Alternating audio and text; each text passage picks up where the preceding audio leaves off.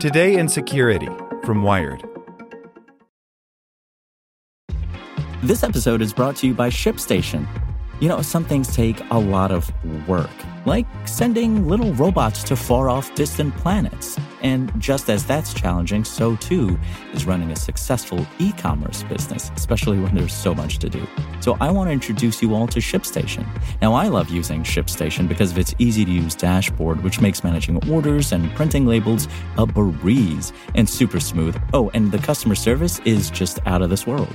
It's exactly what you need to help grow your business. Sign up for your free 60-day trial at shipstation.com slash tech news. That's shipstation.com slash tech news.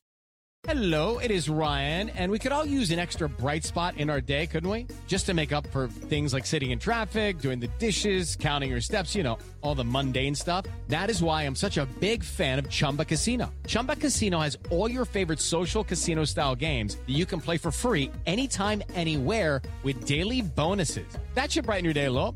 Actually, a lot. So sign up now at chumbacasino.com. That's chumbacasino.com. No purchase necessary. VGW Group. Void were prohibited by law. See terms and conditions. 18 plus. Today in Security from Wired. Telehealth sites put addiction patient data at risk.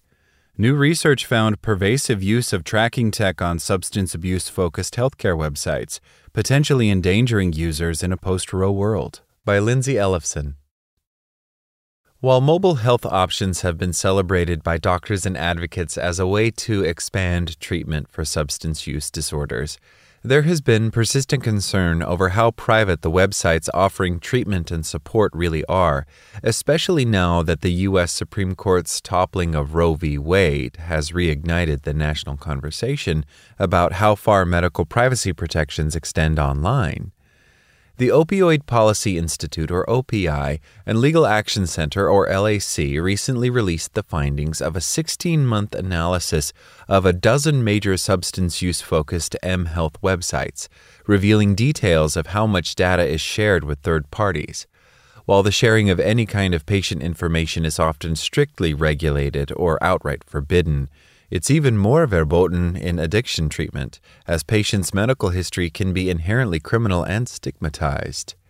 Generally, patients seeking treatment for substance use disorders, or SUDs, are protected not only by the Health Insurance Portability and Accountability Act, or HIPAA, but by a law called 42 CFR Part 2, commonly known as Part 2, which guarantees the confidentiality of treatment records and protects individuals from having their treatment history used against them.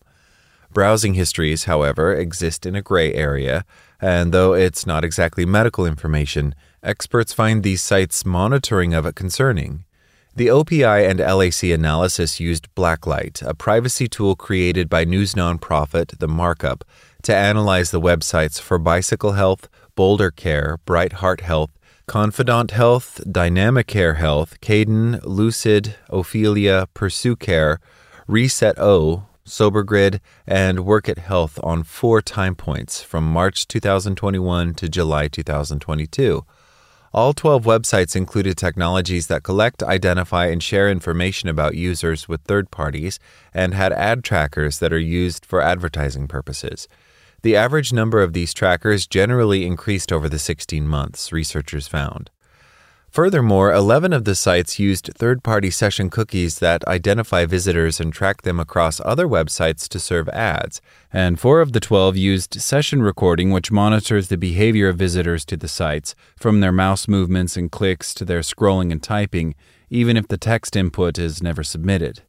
Half of the websites used Metapixel to send user data to Facebook, 10 used Google Analytics, which can track user metrics, and all 12 sent some data to ad tech companies that buy and sell user data for advertising.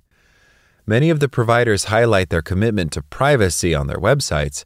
However, as Regina LaBelle, director of the Addiction and Public Policy Initiative at Georgetown Law's O'Neill Institute, explains, in the addiction policy field, when we define our position about privacy, I think it is much more comprehensive than what is laid out in some of the company's definitions of privacy. Ad tracking is commonplace across the internet, but these are sites for individuals with highly stigmatized medical conditions. Experts are concerned about what could happen as a result of the tracking, but not necessarily that it's already been used nefariously. Part 2 exists because the sensitive information people share during treatment for substance use disorders could easily impact their employment status, ability to get a home, custody of their children, and even their freedom. Healthcare providers and lawmakers recognized long ago that the potential threat of losing so much would deter people from getting life saving help and set up strict laws to protect those who do seek treatment. Now, experts worry that data collected on telehealth sites could bring about the harm Part 2 was designed to prevent and more, even inadvertently pointing to the recent case of a Nebraska teen who was charged for self administering a miscarriage after police reviewed her Facebook messages. Dr. Wesley Clark, who formerly led health IT initiatives at the Substance Abuse and Mental Health Services Administration, drew a parallel. It won't take long for the narcotics section of criminal justice to realize that the abortion section of criminal justice has tools that they can also use, Clark says. With these technologies, all I have to do is get an administrative subpoena. If I suspect you of being an addict, I can go to Facebook, I can go to Google. He also expresses concern that for the right price, entities holding such data wouldn't even require a warrant to hand it over. Clark cautions that he isn't aware of law enforcement looking at data from addiction focused mHealth sites, but believes that it could happen in the post Roe world. He, like other experts contracted for this story, is a strong proponent of telehealth as a tool to tackle the ever expanding overdose crisis and wants to see telemedicine companies do a better job of protecting patient privacy. LaBelle says she thinks these mHealth companies are helmed by well meaning people who want to do good but may not understand the totality of the issues that are involved in getting people the services they need and how critically important a broad definition of privacy is to protect these people. The Legal Action Center's Dr. Jackie Seitz, one of the authors of the research, says she also appreciates the value of these online services and questions whether providers themselves realize all the different leaky ways that the information they're collecting about patients is sort of floating out. One person who does know about those leaky ways is Sean O'Brien, a lecturer on cybersecurity at Yale Law School who founded the Privacy Lab at Yale's Information Society Project. He worked with the OPI and LAC on previous research that focused on mobile apps in the addiction telehealth space and lamented that it's shocking to see mHealth providers still using so many third party trackers, despite the fact they've been under the microscope for some time now. They're just sharing it with everybody they can, he says, adding that what he finds particularly problematic is the caching of the data on servers, where someone could scoop up the information. Leaders at some of the analyzed companies were quick to respond and share their thoughts on privacy, noting they always aim to improve the services offered to such a vulnerable population. Boulder Care CEO Stephanie Strong says her company is subject to HIPAA and Part 2 and takes patient privacy extremely seriously. She adds that her company uses digital advertising and web measurement tools sparingly. Indeed, Boulder Care used fewer of the tools than others in the report and limits the use of ad tracking software to website visitors and inquiries only, without reporting back to Google or Meta on any actions that could be indicative of actual treatment. Patient care is delivered by Boulder's app, which does not use any tracking software. Lisa McLaughlin, who was co CEO of Workit Health at the time she provided comment but has since departed the business, says the company is committed to creating a safe place for our members to receive discreet and accessible virtual care. A representative for Confidant Health echoes that the company recognizes the importance of privacy in SUD care and will continue to adhere to HIPAA and similar legislation as well as upholding our own internal protocols, which we developed to protect our members. Representatives from other companies included in the study did not deny the use of the third parties that researchers identified, but they maintained that this poses no threat to patient privacy and is in keeping with standards across the internet and in the medical space. Nick Mercadante, founder and CEO of Pursue Health, says his company does not collect, store, or forward protected health information from visiting users, and that patients don't receive their care directly on the PursueCare site. He also said PursueCare does not share protected health information, or PHI, with third parties, though it does utilize Facebook Pixel and Google Analytics for internal reporting purposes. It is a reality that users of most websites on the internet today are subject to collection of user data, Mercadante says.